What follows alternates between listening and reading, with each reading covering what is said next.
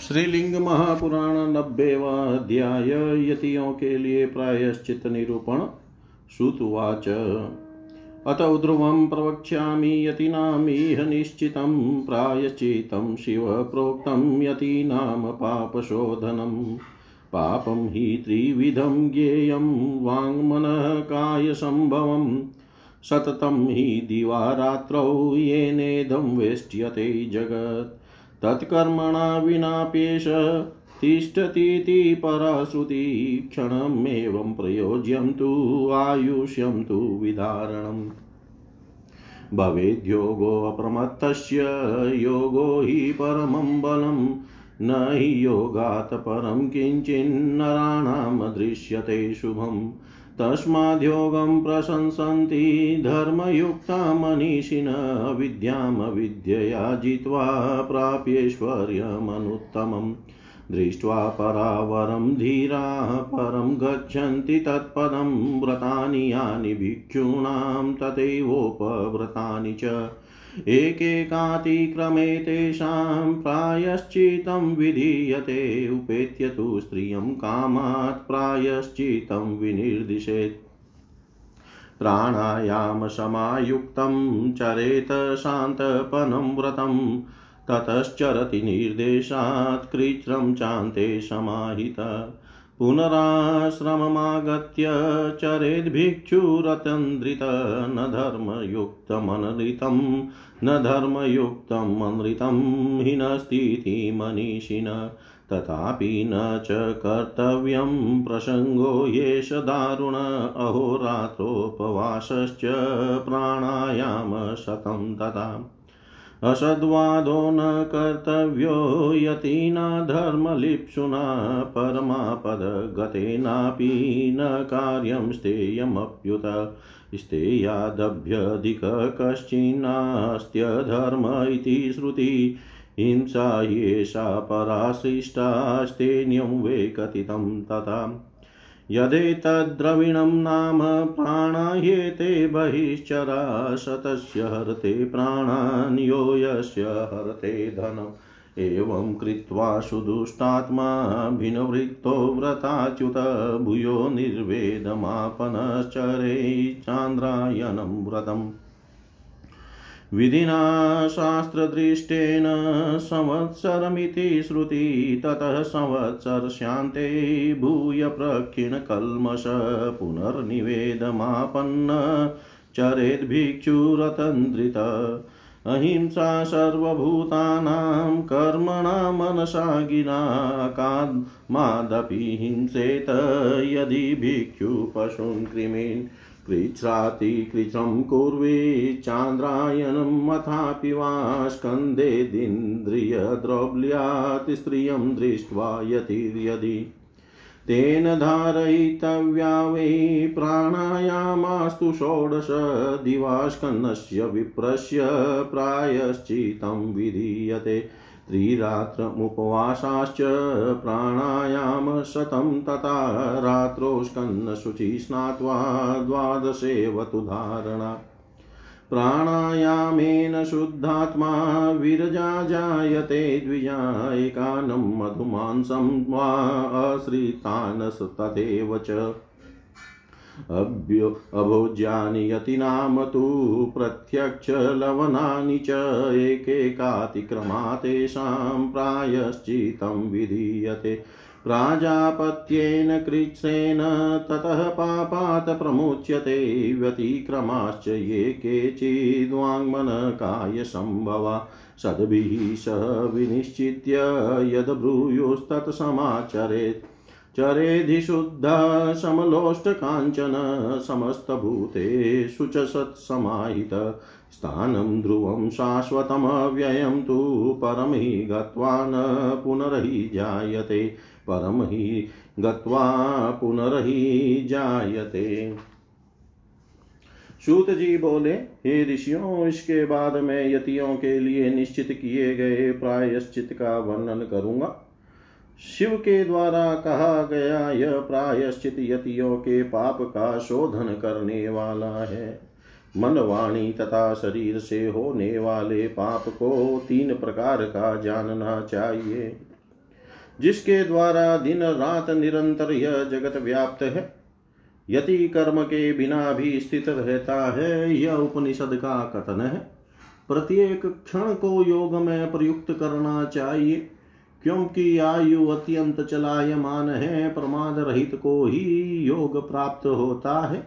योग महान बल है, मनुष्यों के लिए योग से बढ़कर कल्याणकारी कुछ भी नहीं दिखाई देता है। अतः धर्मयुक्त विद्वान लोग योग की प्रशंसा करते हैं। विद्या के द्वारा विद्या को जीत कर अत्युतम ऐश्वर्य प्राप्त करके पुनः ब्रह्म तथा माया विलास का भली भांति विचार करके धीर लोग शिव नामक उस परम पद को प्राप्त करते हैं। यतियों के लिए जो व्रत तथा उपव्रत है, उनमें प्रत्येक का अतिक्रम उल्लंघन होने पर उनके लिए प्रायश्चित का विधान कहा गया है। गृहस्थ को भी कामना पूर्वक स्त्री गमन करने पर प्रायश्चित करना चाहिए। यदि को प्राणायाम युक्त शांत पन व्रत करना चाहिए, इसके बाद एकाग्रचित होकर नियमानुसार कृत्र व्रत करना चाहिए। तत्पश्चात अपने आश्रम में लौट कर आलस्य रहित होकर भिक्षुक यति को आचार पूर्वक रहना चाहिए। धर्मार्थ असत्य किसी को दूषित नहीं करता है। ऐसा विद्वान लोग कहते हैं, फिर भी उसे नहीं करना चाहिए। यह सत्य प्रसंग भयंकर होता है। यदि यह हो जाता है तो एक दिन अथवा एक रात उपवास और सौ प्राणायाम इसका प्रायश्चित है। धर्म के इच्छुक यति को अशुद्ध, असदवाद नहीं करना चाहिए। बड़ी से बड़ी विपत्ति पड़ने पर भी उसे चोरी नहीं करनी चाहिए, क्योंकि चोरी से बढ़कर कोई अधर्म नहीं है। ऐसा श्रुति कहती है, चोरी को प्राणवध के समान होने वाली हिंसा के रूप में कहा गया है, जो यह धन है, वह मनुष्यों का बाहर विचरण विचरण करने वाला प्राण ही है। जो जिसके धन का हरण करता है, वह मानो उसका प्राण ही हर लेता है। इस चोर कर्म को करके वह अत्यंत दुष्ट वाल, दुष्ट मन वाला व्यक्ति आचार रहित तथा व्रतच्युत हो जाता है। उसे फिर से वैराग्य युक्त होकर शास्त्रोक्त विधि से एक वर्ष तक चांद्रायन व्रत करना चाहिए, ऐसा श्रुति कहती है। वर्ष के अंत में वह पाप रहित हो जाता है। इसके बाद यति को वैराग्य युक्त होकर आलस्य रहित हो सदाचार का पालन करना चाहिए। सभी प्राणियों के प्रति मन वचन तथा कर्म से अहिंसा भाव रखना चाहिए। यदि यदि अनजान में भी पशुओं तथा कीड़ों तक की हिंसा कर दे तो उसे कृच्छ्राति कृच्छ अथवा चांद्रायन व्रत करना चाहिए। स्त्री को देख कर इंद्रिय द्रौ, इंद्रिय दौर्बल्य के कारण यदि यति यदि यति स्खलित हो जाता है तो उसे सोलह बार प्राणायाम करना चाहिए। दिन में वीर्य स्खलन करने वाले विप्र के लिए प्रायश्चित स्वरूप तीन रात तक उपवास और सौ प्राणायाम का विधान है। यदि रात में स्खलन होता है तो स्नान करके बारह धारणा प्राणायाम करने के अनंतर वह शुद्ध हो जाता है। हे द्विजों, प्राणायाम के द्वारा विप्र शुद्ध मन वाला तथा पाप से रहित हो जाता है। किसी एक व्यक्ति के, एक व्यक्ति से प्राप्त अन्न, मधु, शहद, मांस, बिना पका हुआ भोजन तथा प्रत्यक्ष लवण, ये सभी पदार्थ यतियों के लिए अभोज्य हैं। इनमें किसी एक का भी उल्लंघन होने पर उनके लिए प्रायश्चित का विधान किया गया है। कृत्र प्राजापत्य व्रत के द्वारा उस पाप से यदि छूट जाता है, यदि छूट जाता है, मनवाणी तथा शरीर से जो कोई भी अन्य व्यतिक्रम हो जाए तो उनके प्रायश्चित के लिए सतपुरुषों के साथ निर्णय करके वे जो बताएँ उसे करना चाहिए। जो शुद्ध मन से मिट्टी के ढेले तथा स्वर्ण में समान भाव रखता है और सभी प्राणियों में ब्रह्मा का चिंतन करता है, वह स्थिर, शाश्वत तथा विनाशी परम धाम को प्राप्त करके पुनः जन्म ग्रहण नहीं ग्रहण करता है। जय जय श्रीलिंग महापुराणे पूर्वभागे यति प्रायश्चितं नाम नवतितमोऽध्याय। सर्वं श्रीशां सदाशिवार्पणम् अस्तु ॐ विष्णवे नमः ॐ विष्णवे नमः ॐ विष्णवे नमः। श्रीलिंग महापुराण इक्यानवेवा अध्याय इक्यानवेवा अध्याय, आसन मृत्यु सूचक लक्षण एवं योग साधना में प्रणव का महात्म्य तथा शिवोपासन निरूपण। सूत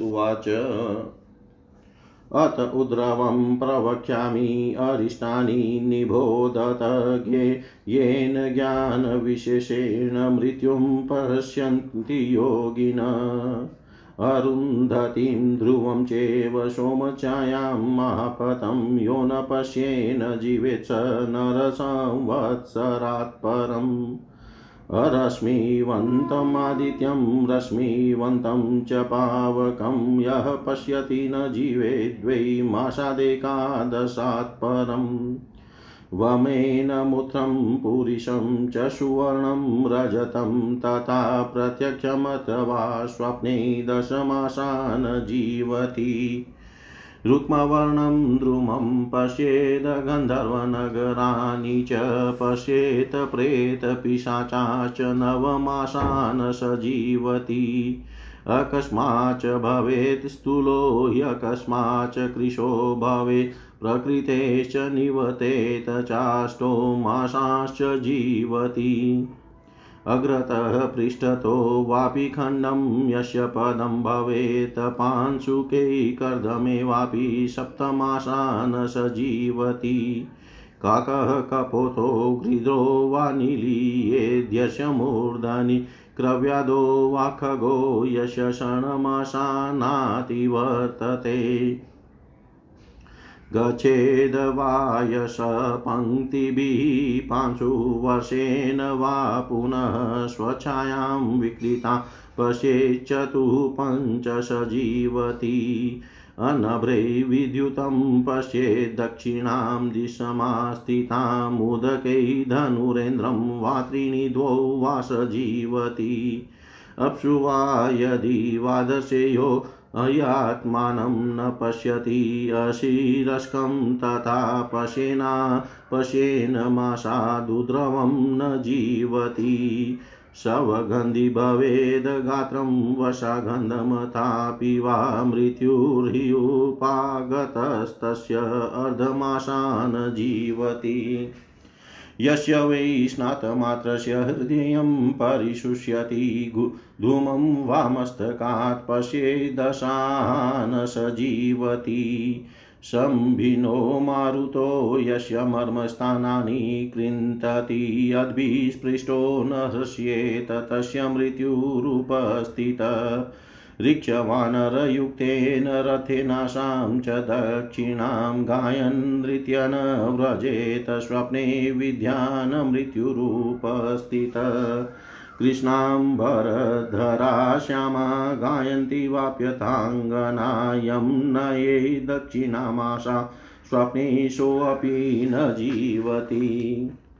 छिद्रं वा स्वस्य कण्ठस्य स्वप्ने यो वीक्षते नरनग्नं वा श्रमणं दृष्ट्वा विध्यान् मृत्युमुपस्थितम् आमस्तकतलाध्यस्तु निमजेत् पङ्कसागरे दृष्ट्वा तु तादृशं स्वप्नं सद्य एव न जीवति। भस्माङ्गराङ्ग भस्माङ्गराश्च केशाश्च नदीं शुष्कां भुजङ्गमान् पश्येद्यो दशरात्रं तु न स जीवति तादृश। कृष्णेश्च विकटश्चैव पुरुषैरुध्यतायुधैः पाषाणैस्ताड्यते स्वप्ने यः सद्यो न स जीवति। सूर्योदये प्रत्युषसि प्रत्यक्षं यस्य वै शिवा क्रोशन्त्यभिमुखं प्रेत्य स गतायुर्भवे नर। यस्य वा स्नातमात्रस्य हृदयं पीडयते वृषं जायते दन्तः सशतं गतायुषमादिशेत्। भूयो भूयस्त्रसेध्यस्तु रात्रौ वा यदि वा दिवा दीपगन्धं च नाग्राति विद्यान् मृत्युमुपस्थितम् रात्रौ चेन्द्रधनुपश्ये दिवा नक्षत्रमण्डलं परनेत्रेषु चात्मानं न पश्येन स जीवति। नेत्रमेकं स्रवेद्यस्य कर्णौ स्थाना च भ्रश्यत वक्रा च नाशा भवति। विज्ञेयो गतजीवित। यस्य कृष्णाखरा जीव्या पद्माभासं च वै मुखं गण्डे वा पिण्डीकारक्ते तस्य मृत्युरूपस्थित। मुक्तकेशो हंसश्चैव गायनृत्यंश्च यो नर याम्यामभिमुखं गच्छेतदन्त तस्य जीवितम् यश श्वेतघनाभाषा श्वेतशसपसन्निभा श्वेता च मूर्ति मूर्तिरसकृतस्य मृत्युरूपस्थितः। उष्ट्रावराशभावाभियुक्ता स्वप्ने रथे शुभा यस्यशोऽपि न जीवेतु दक्षिणाभिमुखो गत। द्वैवाथ परमे अरिष्टे एकीभूतपरं भवेत्, घोषं न शृणुयात् कर्णे ज्योतिर्नेत्रे न पश्यति। स्वभ्रैवो निपतेत् स्वप्ने द्वारं चापि पिधीयते। न चोत्तिष्ठति यस्वभ्रातदन्तं तस्य जीवितम्। उद्र्वां च दृष्टिर्न च सम्प्रतिष्ठा, रक्ता पुनः सम्परिवर्तमाना। मुखस्य शोषसुशिरा च नाभिर्त्युष्णमूत्रो विषमस्त एव। दिवा वा यदि वा रात्रौ प्रत्यक्षं यो निहन्यते, अन्तारं न च पश्ये च स गतायुर्न जीवति। अग्निप्रवेशं कुरुते स्वप्नान्ते यस्तु मानव, स्मृतिं नोपलभे चापि तदन्तं तस्य जीवितम् यस्तु प्रावरणं शुक्लं स्वकं पश्यति मानव कृष्णं रक्तमपि स्वप्ने तस्य मृत्युरुपस्थित। अरिष्टे शुचिते देहे तस्मिन् काल उपस्थिते। त्यक्त्वा खेदं विषादं च उपेक्षेद बुद्धिमानर। प्राचीं वा यदि वोदीचीं दिशं निष्क्रम्य वै शुचि शमयति स्थावरे देशे विविक्ते जन्तुवर्जिते।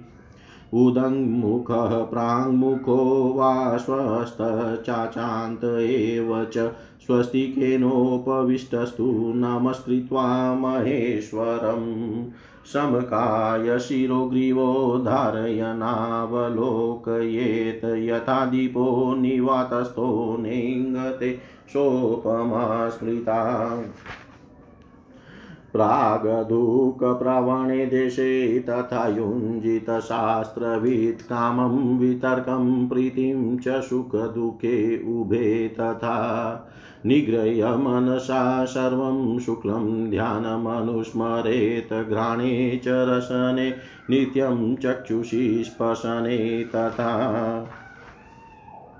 श्रोत्रे मनसि बुधौ च तत्र वक्षसि धारयेत् कालकर्माणि विज्ञाय समूहे सवेव नित्यश।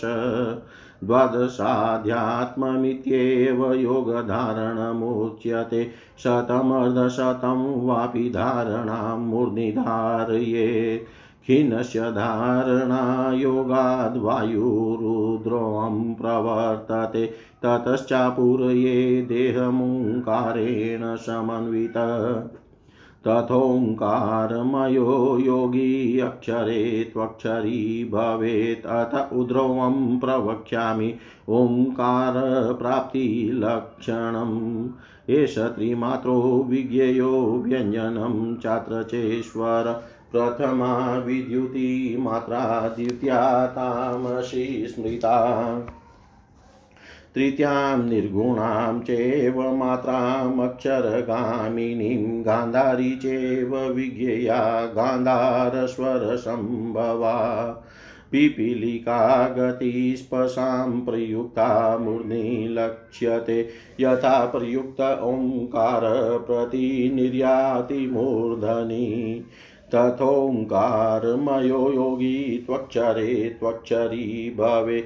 प्रणवो धनुसरो यात्मा ब्रह्मलक्षणमुच्यते। अप्रमतेन वेदव्यं सर्वतन्मयो भवेतोमित्येकाक्षरं एतदगुहायां नीतं पदम्। ओमित्येतत्त्रयो लोकास्त्रयो वेदास्त्रयोऽग्नय विष्णुक्रमास्त्रयस्त्वेतैरिकसामान्यजुंसि च। मात्राचार्धं च तिस्रस्तु विज्ञेया परमार्थत। ततपर्युक्तस्तु यो योगी तस्य शालोक्यमाप्नुयात्। अकारो यक्षरो ज्ञेय उकारः सहितः स्मृतः। मकारसहितोङ्कार स्त्रीमात्र इति संगीत अकारस्त्वेष भूर्लोक उकारो भुव उच्यते, सव्यञ्जनो मकारस्तु स्वरलोक इति गीयते।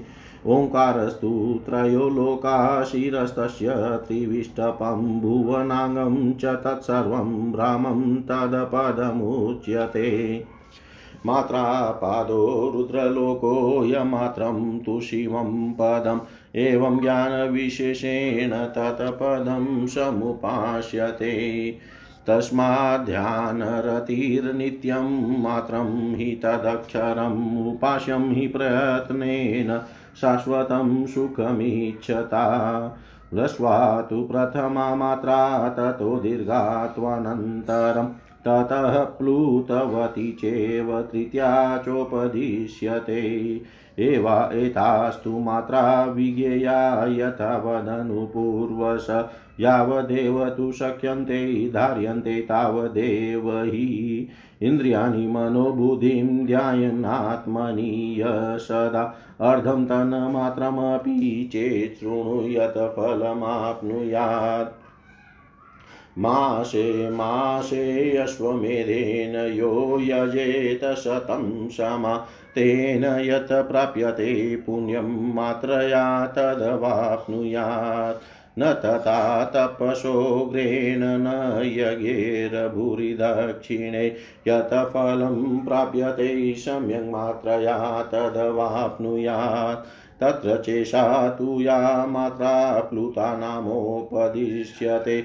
एषा एव भवेत् कार्याग्रहस्थाना तु योगिनाम्।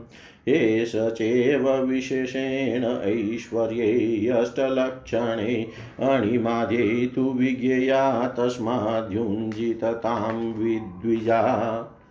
एवं योगसंयुक्तशुचिर्दान्तो जितेन्द्रिय आत्मानं विद्यते, यस्तु स सर्वं विन्दते द्विजा। तस्मात् पाशुपतेर्योगैरात्मानं चिन्तयेद्बुध आत्मानं जानते ये तु शुच्यस्ते न संशय। ऋचो यजुंसि सामानि वेदोपनिषदस्तथा योगज्ञानाद्वाप्नोति ब्राह्मणोऽध्यात्मचिन्तक सर्वदेवमयो भूत्वा अभूतः स तु जायते। योनिसङ्क्रमणं त्यक्त्वा याति वै शाश्वतं पदम् यथा वृक्षात् फलं पक्वं पवनेन समीरितं नमस्कारेण रुद्रस्य तथा पापं प्रणश्यति। यत्र रुद्रनमस्कारः सर्वक सर्वकर्मफलो ध्रुव अन्यदेव नमस्कारान् तत्फलं वाप्नुयात्। तस्मात् त्रिप्रवणं योगी उपासितमहेश्वरं दशविस्तारकं ब्रह्म तथा च ब्रह्मविस्तरे। एवं ध्यानसमायुक्तः स्वदेहं यः परित्यजे स याति शिवसायुजं समुद्धृत्य कुलत्रयम्। अथ वारिष्ठमालोक्य मरणे समुपस्थिते अविमुक्तेश्वरं गत्वा वाराणस्यां तु शोधनम्। येन केनापि वा देहं सन्त्यजेन मुच्यते नर। श्रीपर्वते वा विप्रेन्द्रा सन्त्यजेत स्वतनुं नर। स याति शिवसायुज्यं नात्र कार्या विचारणा अविमुक्तं परं क्षेत्रं जन्तूनां मुक्तिदं सदा।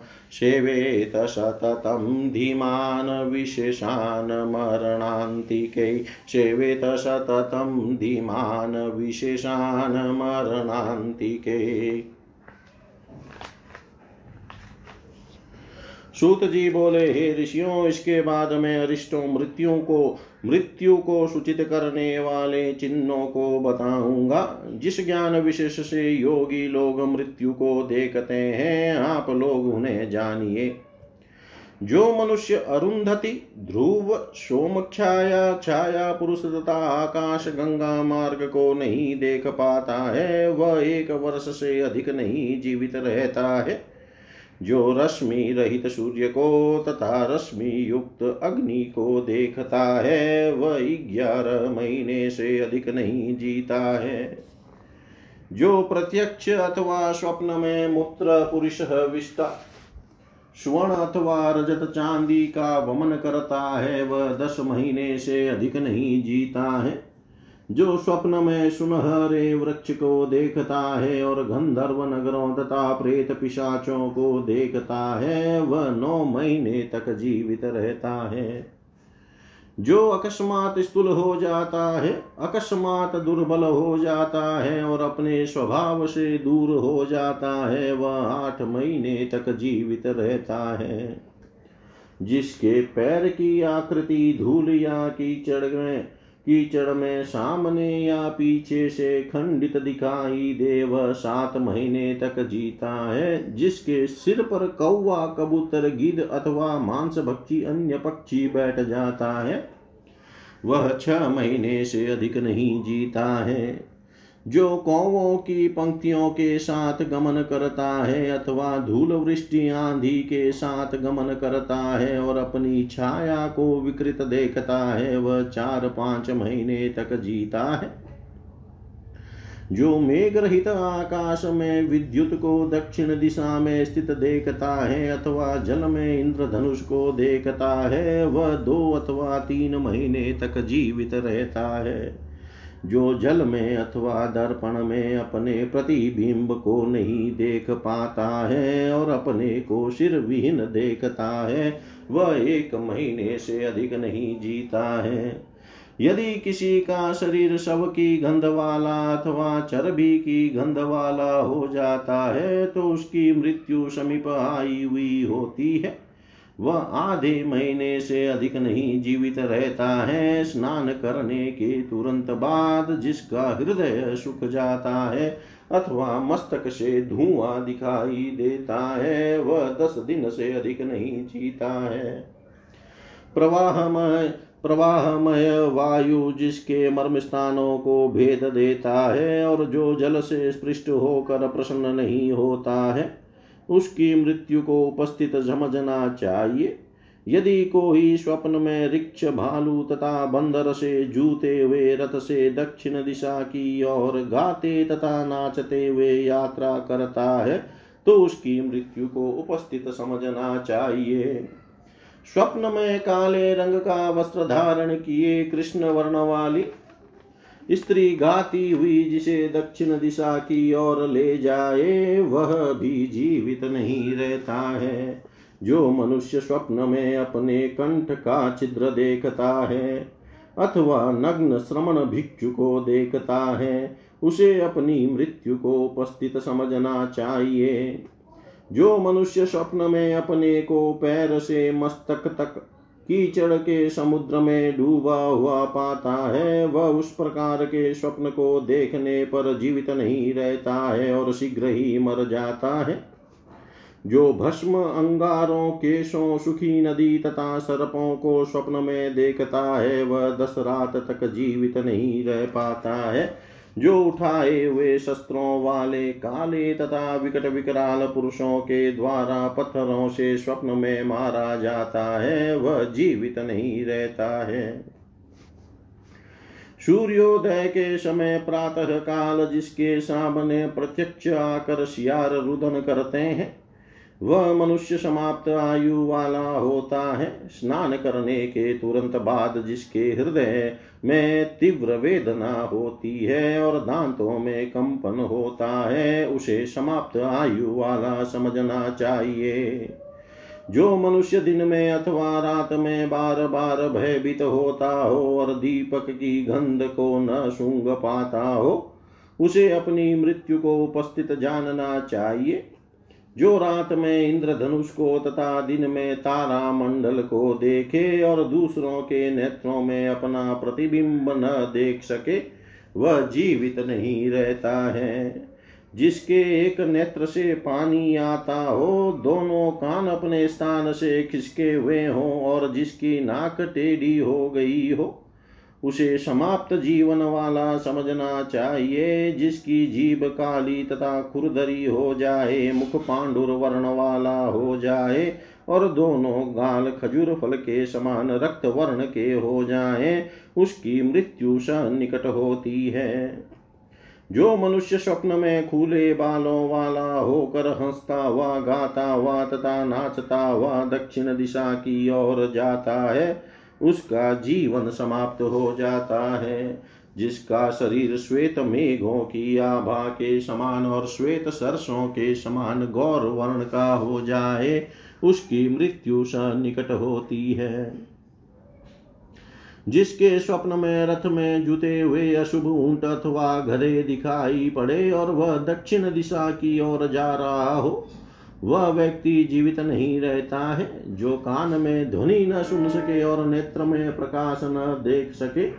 यदि ये दो बहुत अनिष्टकारी घटनाएँ स्वप्न में एक साथ घटित हो तो वो व्यक्ति मृत्यु को प्राप्त होता है, जो स्वप्न में गड्ढे में गिर पड़े और गड्ढे में गिर पड़े तथा उसका द्वार बंद हो जाए और वह गड्ढे से निकल न सके, उसका जीवन समाप्त हो जाता है। जिसके नेत्र ऊपर की ओर उलट जाए, स्थिर हो जाए, रक्त वर्ण के हो जाए बार बार घूमते हो, मुख सूखने लगे ना भी छिद्र युक्त हो जाए, मूत्र अत्यधिक गर्म हो, वह संकटग्रस्त होता है, अर्थात उसकी मृत्यु आसन होती है। जो दिन में अथवा रात में किसी के द्वारा प्रत्यक्ष रूप से मारा जाए, किंतु मारने वाले को देख न सके, वह समाप्त आयु वाला होता है और जीवित नहीं रह पाता है।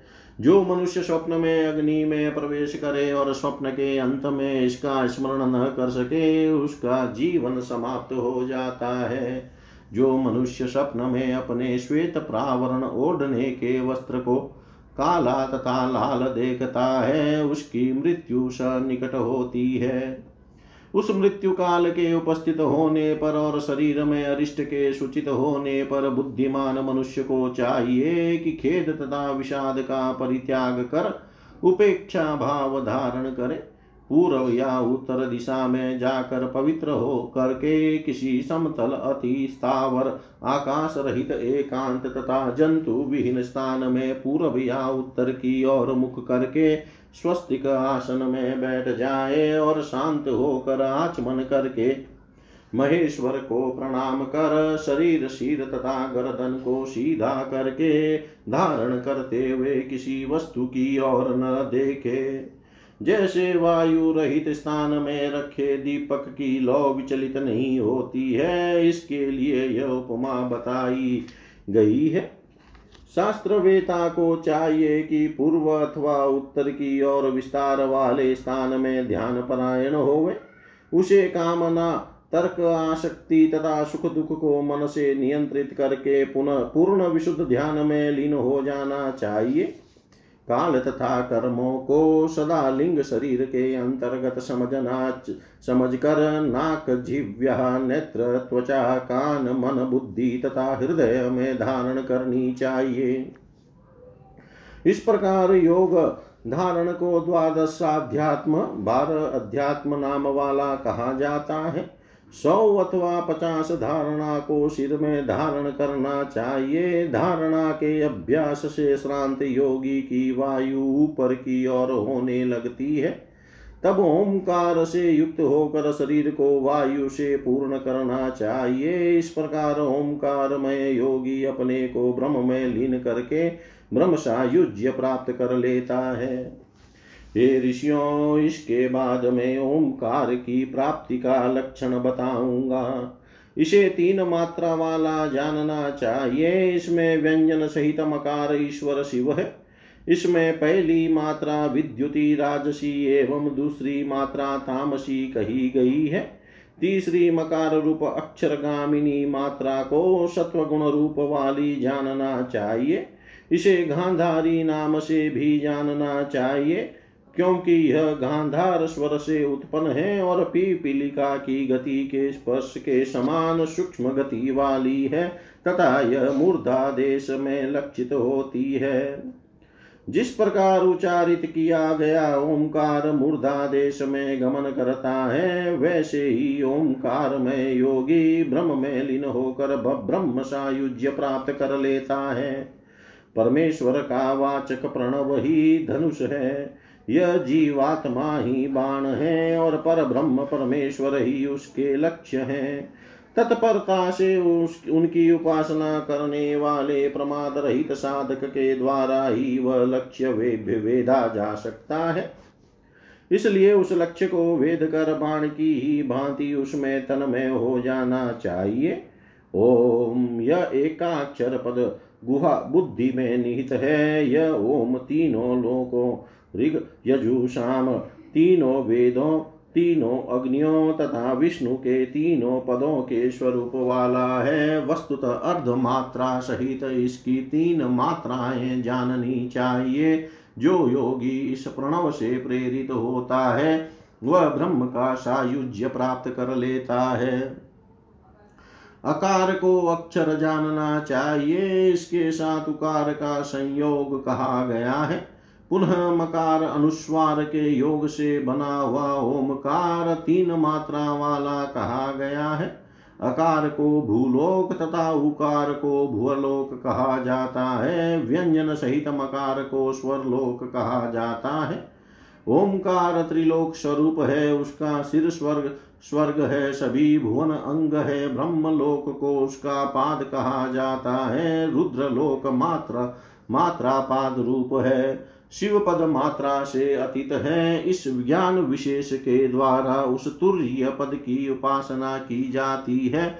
इसलिए सदा ध्यान परायणता होनी चाहिए। शाश्वत स्थिर सुख चाहने वाले को उस मात्रातीत अक्षर शिव तत्व की प्रयत्न पूर्वक उपासना करनी चाहिए। ओम की पहली मात्रा हलस्व है, दूसरी मात्रा दीर्घ है तीसरी मात्रा प्लुत कही जाती है। इन मात्राओं को क्रमशः यथावत जानना चाहिए। जितना अपना सामर्थ्य हो सके, उतना मनीषी लोग इन्हें धारण कर सकते हैं।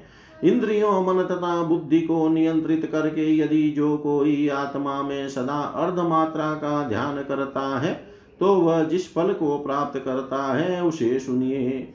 जो सौ वर्ष पर्यंत प्रत्येक मास में अश्वमेध यज्ञ करता है, वह उसके द्वारा जो पुण्य पाता है, उसे इस मात्रा से प्राप्त कर लेता है।